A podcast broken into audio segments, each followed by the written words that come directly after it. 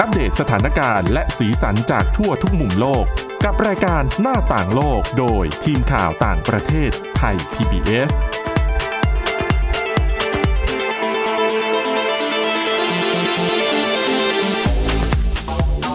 สวัสดีค่ะ คุณผู้ฟังคะต้อนรับเข้าสู่รายการหน้าต่างโลกค่ะ ซึ่งรายการนี้นะคะก็จะมีทีมข่าวต่างประเทศของไทย PBS ค่ะ สลับสับเปลี่ยนกันมาทำหน้าที่ตรงนี้ เพื่อนำเรื่องราวข่าวสารในต่างประเทศ ทั้งข่าวสถานการณ์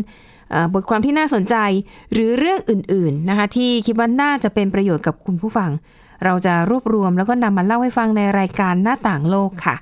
สำหรับวันนี้นะคะ ก็พบกับดิฉันสวรักษ์จากวิวัฒนาคุณค่ะ แล้วก็คุณวรดาทองจำนงค่ะ สวัสดีค่ะค่ะ เรื่องแรกนะคะ เราจะไปดูเรื่องของปัญหาที่เกิดขึ้นกับสตาร์ทอัพ Airbnb นะคะ หลังจากที่เมื่อวันฮาโลวีนที่ผ่านมา ปรากฏว่ามีคนก็ไปเช่าบ้านหลังหนึ่งนะคะ เพื่อจัดปาร์ตี้แต่ปรากฏว่ามีเหตุยิงกัน แล้วก็มีผู้เสียชีวิตจำนวนมากจนทำให้ Airbnb เนี่ยต้องออกกฎเพื่อป้องกันเหตุซ้ำรอยนะคะแล้วเราจะไปต่อกันด้วยผลสำรวจนะคะว่าประเทศไหนที่มีประชาชนในประเทศไหนที่มีความเครียดมากที่สุดในโลก ปรากฏว่าไทยติดหนึ่งในห้าแล้วก็บอกว่ากลุ่มคนที่เครียดมากที่สุดคือกลุ่มที่เรียกว่า sandwich generation จะเป็นกลุ่มไหนจะตรงกับคุณผู้ฟังหรือเปล่า เดี๋ยวรอฟังกันนะคะ แล้วก็ต่อด้วยเรื่องที่เราค้ากันไว้เมื่อวานนะคะ เรื่องของโครงการเปลี่ยนขยะพลาสติก ให้เป็นโรงเรียนในไอวอรี่โคสค่ะ แล้วก็ปิดท้ายนะคะ จะพาไปดูร้านคาเฟ่แบบมังงะค่ะเก๋ๆในญี่ปุ่นนะคะ เอาละค่ะเรื่องแรกไปดูปัญหาของ Airbnb ที่เกิดขึ้นนะคะ คุณวราดาเรื่องราวมันเป็นยังไงมายังไงคะค่ะก็คือต้องบอกก่อนนะคะว่า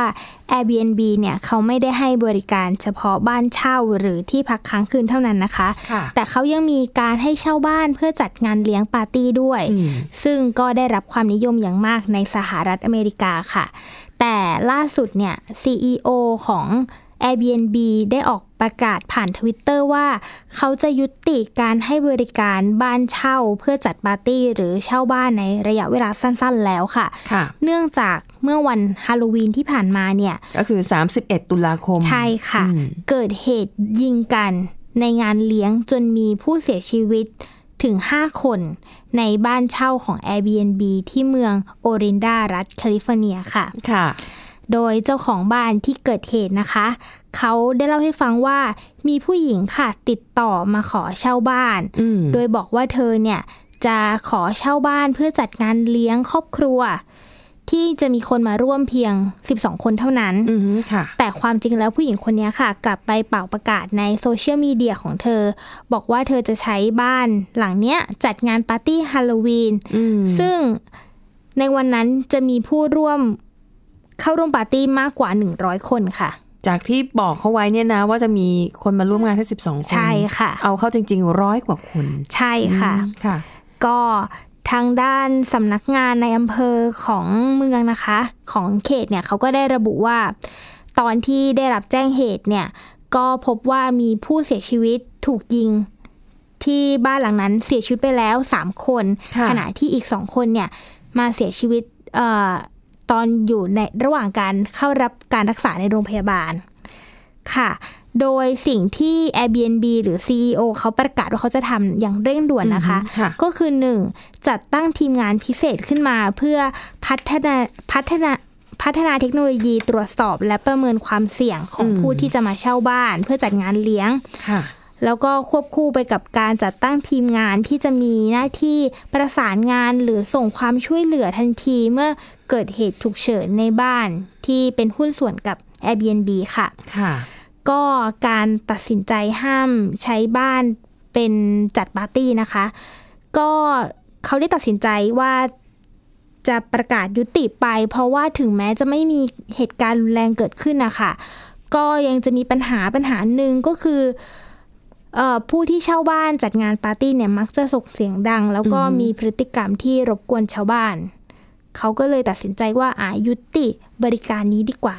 อืมค่ะแต่ก็เฉพาะส่วนที่ party house เนี่ยเนาะใช่ค่ะ แต่ว่าสำหรับเรื่องที่พักอะไรนี่ก็ยังคงเหมือนเดิมใช่นะคะค่ะ อ่าเอาละค่ะอันนั้นก็เป็นเรื่องราวที่น่าสนใจก็เป็นปัญหาที่เกิดขึ้นนะคะการทำธุรกิจแบบสตาร์ทอัพก็ต้องค่อยๆ ปรับเปลี่ยนเรียนรู้กันไปนะคะเอาละค่ะไปต่อกันที่อีกเรื่องหนึ่งนะคะเป็นเรื่องของผลการวิจัยนะคะจาก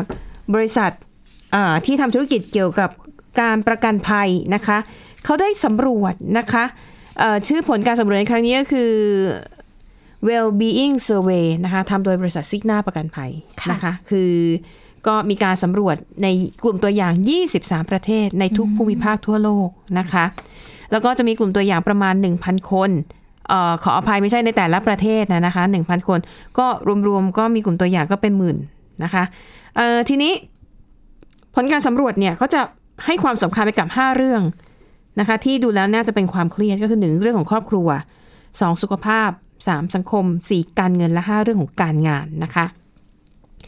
ก็สุ่มตัวอย่างจาก 23 ประเทศอ่าไปดูภาพรวมก่อน ผลการสำรวจนี้นะคะเขาบอกว่า 84%ของประชากรโลกกำลังได้รับผลกระทบจากปัญหาความเครียด จนทำให้กลายเป็นปัญหาเรื้อรังด้านอื่นๆ ตามมา นั่นคือเรื่องของสุขภาพ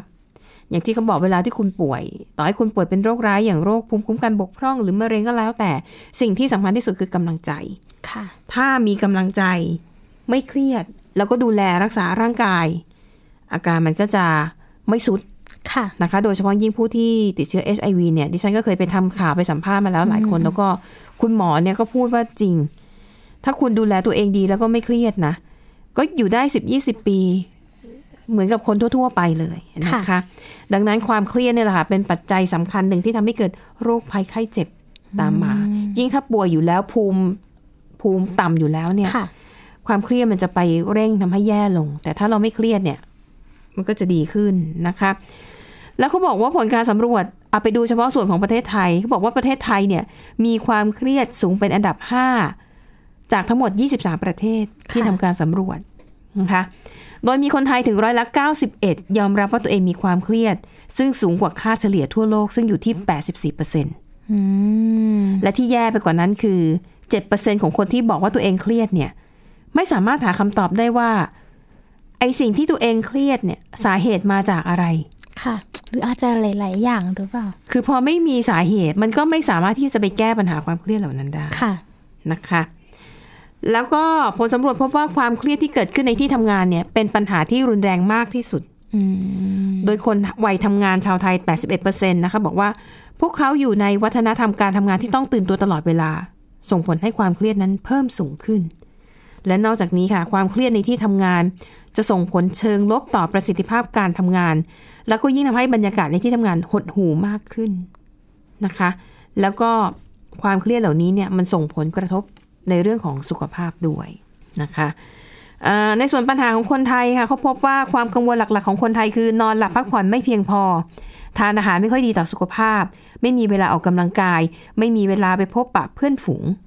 นะฟังคะแล้วก็ทุกอย่างเลยนะคะค่ะ นอกจากนั้นค่ะคนไทยยังรู้สึกว่าไม่มีความมั่นคงด้านการเงิน โดยเฉพาะเรื่องเงินเดือนและค่ารักษาพยาบาลของคนในครอบครัวนะคะ และเขาบอกว่ากลุ่มคนในช่วงอายุหนึ่งที่เรียกว่า sandwich generation เป็นกลุ่มคนที่มีความกดดันหนักที่สุด ค่ะ เขาสงสัยไหมว่า sandwich generation มาจากอะไร สงสัยค่ะ เขาบอกว่าคนไทยอ่า คนไทยช่วงอายุระหว่าง 35ถึง49 ปี คนกลุ่มนี้เนี่ยเรียกว่ากลุ่ม Sandwich Generation เพราะหนึ่งคนในวัยนี้เนี่ย ต้องดูแลพ่อแม่ที่สูงอายุค่ะ และถ้าใครที่แต่งงานมีครอบครัวมีลูก ต้องดูแลลูกน้อยอืมก็คือตัวเองก็ต้องดูแลตัวเองด้วยอยู่ตรงกลาง ค่ะ ฉะนั้นก็คือเป็นคนที่จะถูกปัญหาประกบ ทั้งหน้าทั้งหลังก็คือ พ่อแม่ค่ะแก่เท่าก็ต้องดูแล ตัวเองก็ต้องดิ้นรนในฐานะหัวหน้าครอบครัว มีลูกค่ะ ก็ต้องดูแลลูกด้วยอืมอันนี้จะเป็นกลุ่มคนที่เรียกว่า sandwich generation ค่ะนะคะ แต่ถ้าใครยังไม่มีครอบครัว อันนั้นก็อาจจะดูแลคุณพ่อคุณแม่ด้านเดียว หรือใครที่อาจจะคุณพ่อคุณแม่ไม่อยู่แล้วอะก็ดูแลลูกด้านเดียว อันนั้นก็ภาระก็จะเบาไปหน่อยนะคะเขาบอกว่ากลุ่มคน sandwich generation เนี่ย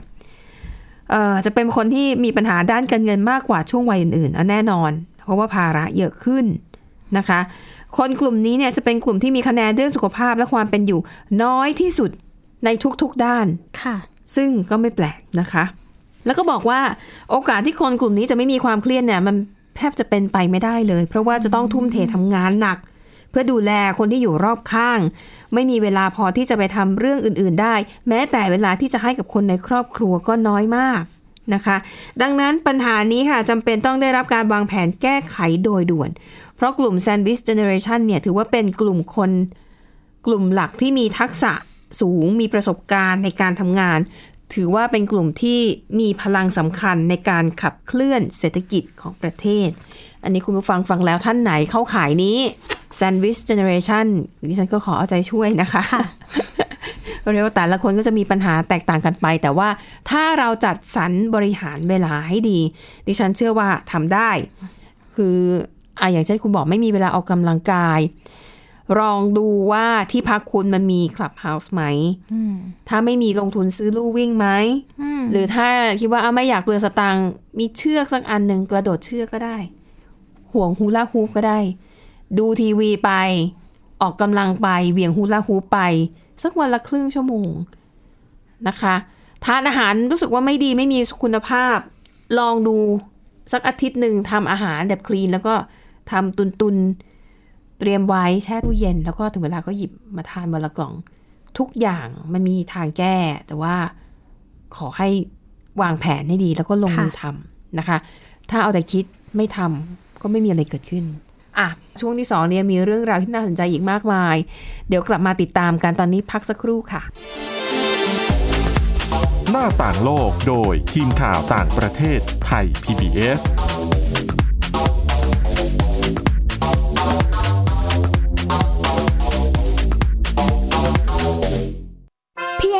สมาร์ทโฟน ก็ฟังได้ไทย PBS ดิจิทัล Radio สถานีวิทยุดิจิทัลจากไทย PBS เพิ่มช่องทางง่าย ๆ ให้คุณได้ฟังรายการดีๆ ทั้งสดและย้อนหลัง ผ่านแอปพลิเคชันไทย PBS Radio หรือเวอร์บายเว็บ Thai PBS Radio com ไทยพีบีเอสดิจิทัลเรดิโออินฟอร์ทนเมนต์ for all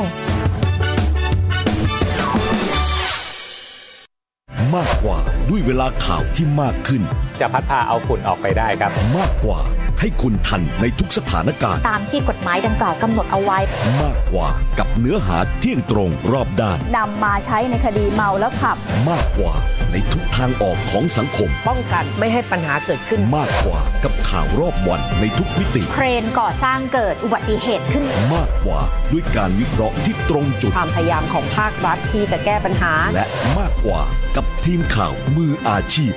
ข่าวไทย PBS ให้คุณได้มากกว่าามหลากหลายเรื่องราวของลูกและสามีกับสามมนุษย์แม่ นิธิดาแสงสิงแก้ว ปาริตามีซัพ์และสัสิธรสินพักดี ในรายการมัมแอนเมาส์ทุกวันจันทร์ถึงวันศุกร์เวลา 8นาฬิกาถึง 9นาฬิกาทางไทย PBS ดิจิตอล Radio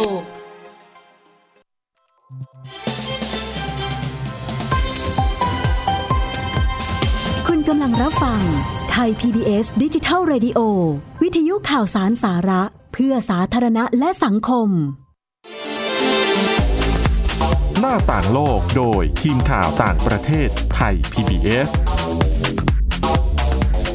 ค่ะคุณผู้ฟังคะกลับมาต่อกันในช่วงที่2นะคะช่วงนี้เนี่ยจะคุณวรดานะคะจะนำเรื่องราวที่น่าสนใจเป็นโครงการค่ะเปลี่ยนขยะพลาสติก คือปกติขยะพลาสติกเนี่ยเราก็จะเห็นกันอยู่ว่าจะมา เอ่อเรียกว่าอะไรนะ เขาจะมีคำศัพท์ว่า upcycling ค่ะ ก็คือการนำขยะมาเพิ่มมูลค่า อย่างที่ดิฉันเห็นก็ทำเอ่อเอามาทำเป็นกระเป๋าบ้างทำเป็นเอ่อเสื้อผ้าเก๋ๆบ้างทำเป็นกระเป๋าหิ้วกระเป๋าเงินอะไรอย่างเงี้ยนะคะ แต่ที่ไอวอรี่โคสเนี่ยไม่ได้ไก่กานะคะค่ะเปลี่ยนขยะพลาสติกเป็นอาคารเรียนค่ะโหมันจะทำได้เหรอคะทำได้ค่ะ ก็โครงการนี้นะคะ ก็เป็นโครงการขององค์การยูนิเซฟและอ๋อโอเค NGO ในโคลอมเบียค่ะ ที่ค่ะชื่อว่า Conceptos Plásticos ค่ะ โดยเอ่อโครงการนี้นะคะเขาจะนำเอาขยะพลาสติกค่ะ ที่เป็นปัญหาใหญ่ทั่วโลกเนี่ยนำมารีไซเคิลเป็นอิฐสำหรับนำไปสร้างเป็นอาคารเรียนค่ะ โดยโรงเรียนแรกนะคะ ที่เป็นโรงเรียนต้นแบบเนี่ยก็คือโรงเรียนในเมืองซากัสซูในไอวอรี่โคสเนี่ยแหละค่ะค่ะโดยโรงเรียนที่ว่าเนี้ค่ะ เขาเพิ่งถูกพายุซัดถล่มพังเสียหายเมื่อต้นปีที่ผ่านมา จนทำให้เด็กนักเรียนจำนวน 114 คนเนี่ย ไม่มีอาคารเรียนมาเป็นเวลานานกว่า 6 เดือนแล้วค่ะอืมก็เจ้าเจ้าหน้าที่ของยูนิเซฟนะคะ เขาก็ระบุว่า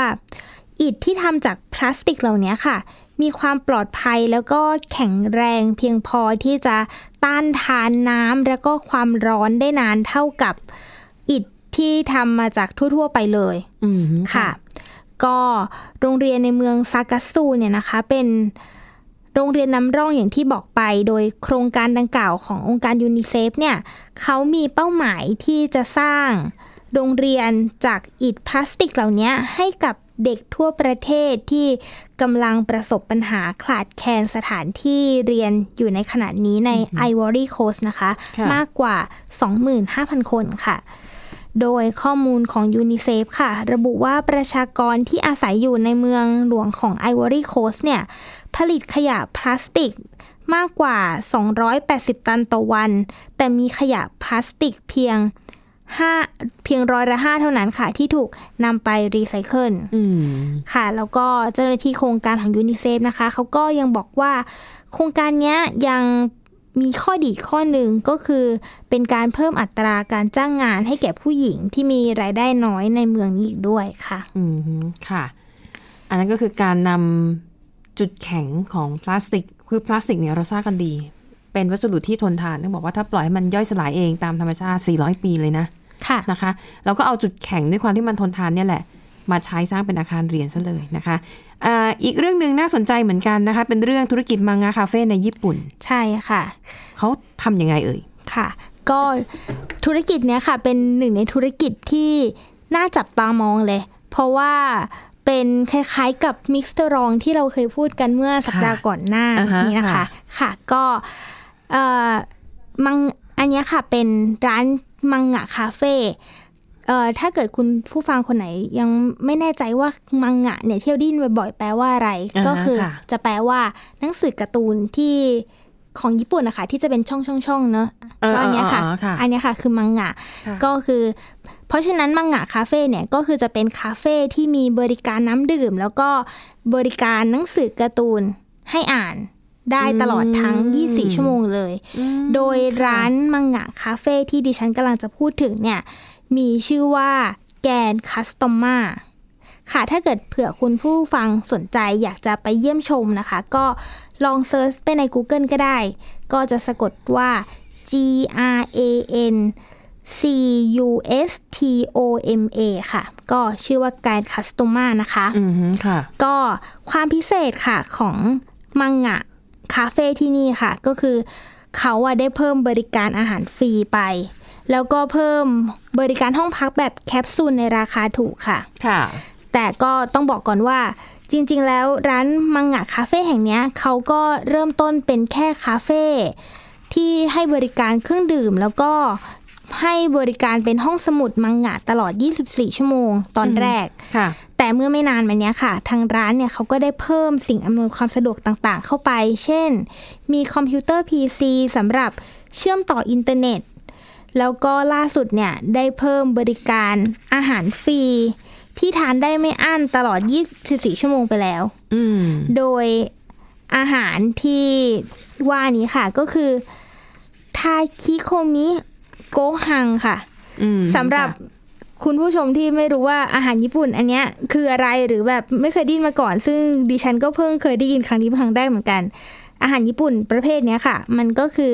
ข้าวอบปรุงรสแบบญี่ปุ่นดั้งเดิมค่ะที่จะมีการใส่เนื้อสัตว์ผักส่วนผสมอื่น ๆ พร้อมกับข้าวลงไปในหม้อหุงข้าว แล้วก็หุงพร้อมกันนะคะก็อาจจะมีรสคล้ายๆข้าวผัดค่ะ โดยทางมังงะคาเฟ่แห่งเนี้ยค่ะเขาก็จะมีบริการอาหาร ชนิดเนี้ยให้กับผู้ที่เข้ามาใช้บริการทุกวันตลอด 24 ชั่วโมงค่ะ โดยแต่ละวันเนี่ยเขาก็จะทำรสชาติที่แตกต่างกันไป เช่น บางวันก็เป็นไก่ บางวันก็เป็นหอย บางวันก็เป็นเห็ดอืมค่ะ นอกจากนี้ไม่พอค่ะ ทางร้านเขาก็ยังเพิ่มบริการที่เป็นที่พักแบบแคปซูลไปด้วย ซึ่งมีอัตราบริการที่ถูกจนน่าเข้าไปใช้เลยค่ะ ค่ะ ก็เขามีอัตราบริก อัตราบริการ 3 แบบค่ะ ก็คือเเป็น 1 สัปดาห์ 2 สัปดาห์ หรือเป็นเดือน เพราะฉะนั้นถ้าเกิดผู้ที่เอ่อจ่ายตังเข้าพักเนี่ยค่ะ ก็จะได้สิ่งอำนวยความสะดวกทั้งหมดเลยไม่ว่าจะเป็นอ่านการ์ตูนฟรี คาเฟ่แล้วก็มีบริการอาหารฟรีอืมค่ะค่ะโดยสนนราคานะคะ ก็เอ่อถ้าเกิด 1 สัปดาห์เนี่ย จะอยู่ที่ 20,000 เยน 2สัปดาห์อยู่ที่20,000 36,000เยนขออภัยค่ะ แล้วก็1เดือนเนี่ยจะอยู่ที่ประมาณ64,000เยนหรือคิดเป็นเงินไทยประมาณ17,000บาทต่อเดือนค่ะ ก็ ในราคานี้นะคะ ก็คือจะเป็นเตียง2ชั้นแบบแคปซูลค่ะแล้วก็รวมภาษีแล้วค่ะ ซึ่งถ้าหารเป็นเฉลี่ยต่อวันเนี่ย ก็คือคิดเป็นประมาณราคาประมาณ 600 บาทต่อวันเท่านั้น ซึ่งถือว่าเป็นจำนวนเงินที่ต่ำมาก ถ้าเป็นห้องพักในญี่ปุ่นนะคะ แล้วก็มีแบบบริการต่างๆ มากมายในในที่นั้นค่ะ เพราะว่าราคาห้องพักของญี่ปุ่นเนี่ยปกติเนี่ยจะอยู่อยู่ที่ประมาณ 80,000 เยนต่อเดือน ซึ่งอันนี้ก็คือ ถูกกว่าไปอยู่ห้องพักธรรมดาในญี่ปุ่นอีกนะคะ อืมอืมค่ะค่ะ ก็ร้านแกนคอตตูมาเนี่ยค่ะ ก็จะมีอยู่ 3 สาขา หนึ่งในนั้นก็คือมีในกรุงโตเกียวด้วยค่ะที่ชินจูกุค่ะ ก็เป็น อ่าก็เป็นการส่งเสริมธุรกิจ รูปแบบใหม่นะค่ะคะนำหลาย ๆ อย่างมาผสมด้วยกันเอาละค่ะปิดท้ายได้ยังพอมีเวลาเหลือนะคะ คุณผู้ฟังเราไปดูเรื่องของเทรนด์การพัฒนาผังเมืองนะคะ ที่เอ่อถ้าในประเทศพัฒนาแล้วเนี่ยเขาจะพยายามสนับสนุนการสร้างระบบขนส่งมวลชนนะคะ เพื่อลดการใช้รถยนต์ส่วนตัวนะคะ แต่ว่ามันมีเอ่อผลการวิจัยนะคะที่พบว่าการที่เราทำให้ผู้คนเนี่ยเดินเยอะๆ นะคะเอ่อไม่ได้หมายความว่าถนนไม่ดีหรือว่าไม่มีรถต้องเดินเยอะๆนะ แต่หมายถึงว่าการสร้างวางผังเมืองที่มีระบบที่ดี คือส่งเสริมให้ประชาชนเดินในระยะทางที่พอเหมาะพอสม เพื่อที่จะขึ้นขนส่งมวลชนต่างๆ ได้ เขาบอกการส่งเสริมให้คนเดินเนี่ย มันช่วยกระตุ้นเศรษฐกิจได้อืมนะคะ ซึ่งอันนี้ดิฉันก็เห็นด้วยเอาพูดง่ายๆ อย่างเวลา มันมีจะมีห้างขายเฟอร์นิเจอร์ห้างหนึ่งห้างใหญ่มากนะคะค่ะเขาจะวางผังของร้านเนี่ยคือจะบังคับให้เราเดินไปตามทางที่เขากำหนดไว้ คือจริงๆ ถ้าเราจะเดินไปอีกฟากหนึ่งของตัวห้างเนี่ย ถ้าเดินตัดไปจะง่ายกว่าค่ะสั้นกว่า แต่เขาก็จะทำคล้ายๆลูกศรน่ะหลอกให้เราเดินวนไปวนมาอืมและในช่วงที่เราเดินวนเราก็จะต้องเดินผ่านชั้นวางสินค้าต่างๆ ค่ะ จากที่เราไม่เคยคิดว่าจะสนใจอยากซื้ออแต่พอเดินไปเห็นป้ายเซลล์เดินไปเห็นของเอออันนี้ก็น่ารักเออดูก็น่าใช้ มันอาจจะจูงใจให้เราเนี่ยซื้อของชิ้นนั้นได้ง่ายขึ้น อันนี้ก็หลักการคล้าย ๆกันนะคะเขาบอกว่าถ้าหากว่าคนส่วนใหญ่เนี่ยเลือกเดินไปที่ต่างๆ เดินเยอะขึ้นทำกิจกรรมได้อย่างได้หลาย ๆ อย่างมากขึ้น มันจะช่วยให้ส่งเสริมเศรษฐกิจนะคะอะอย่างเช่น ถ้าคุณ ขึ้นรถไฟใต้ดิน แล้วก็อาจจะต้องใช้เวลาเดินสักสิบนาทีกว่าจะมาถึงที่ทำงาน ในระหว่างช่วงที่ทางที่คุณเดินน่ะคุณอาจจะผ่านร้านค้าต่างค่ะๆร้านกาแฟ ร้านขนม ร้านขายของ หรือว่าอาจจะเป็นร้านบริการนวดค่ะ จากเดิมที่เราอาจจะไม่ได้สนใจ แต่พอเราเดินผ่านบ่อยเข้าเราจะเออร้านนี้ก็ดีนะ วันนี้เหนื่อยๆเดี๋ยวเราไปแวะพักแล้วก็ให้เขานวดหน่อยดีกว่า อันนี้แหละค่ะเขาบอกว่านี่คือสิ่งหนึ่งที่จะช่วยส่งเสริมเศรษฐกิจนะคะ ดังนั้นเนี่ย เขาก็เลยมองว่าการวางผังเมืองที่ดีเนี่ยนะคะ นอกจากจะให้ความสำคัญกับระบบขนส่งมวลชนนะคะ ส่งเสริมพื้นเรียกว่าอะไรนะ สนับสนุนโครงสร้างพื้นฐานเพื่อส่งเสริมให้ประชาชนเดินมากขึ้น มันจะช่วยกระตุ้นเศรษฐกิจ และมันก็จะเอ่อเรียกว่ามันก็จะส่งผลไปถึงให้เมืองนั้นเนี่ยเป็นเมืองที่มีเศรษฐกิจดี ดึงดูดให้บริษัทใหญ่ ๆ เข้ามาลงทุนตั้งสำนักงาน มันก็จะเรียกว่าเป็นการช่วยกระจายรายได้ ให้ลงไปสู่ชุมชนมากขึ้นนะคะเขาบอกเอาง่าย ๆนะคะ ถ้าอย่างกรุงเทพเนี่ยต้องยอมรับว่าบางทีผังเมืองเราก็ไม่ค่อยดีสักเท่าไหร่ค่ะแม้ว่าบางคนอยากจะเดิน แต่มันเดินไม่ได้ค่ะเดินแล้วมันเสี่ยงอันตรายถึงชีวิต คุณอาจจะตกท่อได้รับบาดเจ็บค่ะหรือถ้าฟุตบาทมันไม่กว้างพอคุณอาจจะต้องไปเดินบนพื้นผิวถนนค่ะก็อาจจะถูกรถเฉียว หรืออาจจะถูกรถชนเสียชีวิตได้ นะคะ ดังนั้นเนี่ยคนที่พอมีกำลังทรัพย์จำนวนมากก็จะคิดว่าเพื่อความปลอดภัยในชีวิตซื้อรถยนต์ขับดีกว่าค่ะนะคะ แต่การซื้อรถยนต์ขับก็มีค่าใช้จ่ายอืมค่ารถ ค่าผ่อนรถ ค่าเชื้อเพลิง ค่าจอดรถ ค่าประกันรถ ค่าซ่อมบำรุง ยังไม่นับค่าใบขับขี่ค่ะที่คุณต้องไปต่อใบขับขี่ ค่าเสียเวลาเสียค่าที่จอดรถ โอ้ มันจิปาถามมากมาย แต่ถ้า ระบบผังเมืองมันดีขนส่งมวลชนมันดี เราไม่จำเป็นต้องใช้รถยนต์ส่วนตัวค่ะ เราก็จะประหยัดค่าใช้จ่ายไปได้เยอะค่ะใช่ไหมคะ และที่สำคัญเดินคือการออกกำลังกายอย่างหนึ่งอืมใช่ปค่ะระหยัดเงินได้ออกกำลังกายรักษาสุขภาพด้วยนะคะค่ะอันนี้ก็เป็นเอ่อ สิ่งที่อยากจะเห็นเกิดขึ้นในเมืองไทยเอาละค่ะแล้วทั้งหมดนี้ก็คือเรื่องราวในรายการหน้าต่างโลกที่ทีมข่าวต่างประเทศนำมาเสนอ หวังว่าจะเป็นประโยชน์กับคุณผู้ฟังบ้างไม่มากก็น้อย วันนี้หมดเวลาแล้วนะคะ เราสองคนพร้อมด้วยทีมงานลาไปก่อนพบกันใหม่ในตอนหน้าสำหรับวันนี้ สวัสดีค่ะ สวัสดีค่ะ ติดตามรับฟังรายการย้อนหลังได้ที่เว็บไซต์และแอปพลิเคชันไทย PBS Radio ไท ย PBS ดิจิทัล Radio วิทยุข่าวสารสาระ เพื่อสาธารณะและสังคม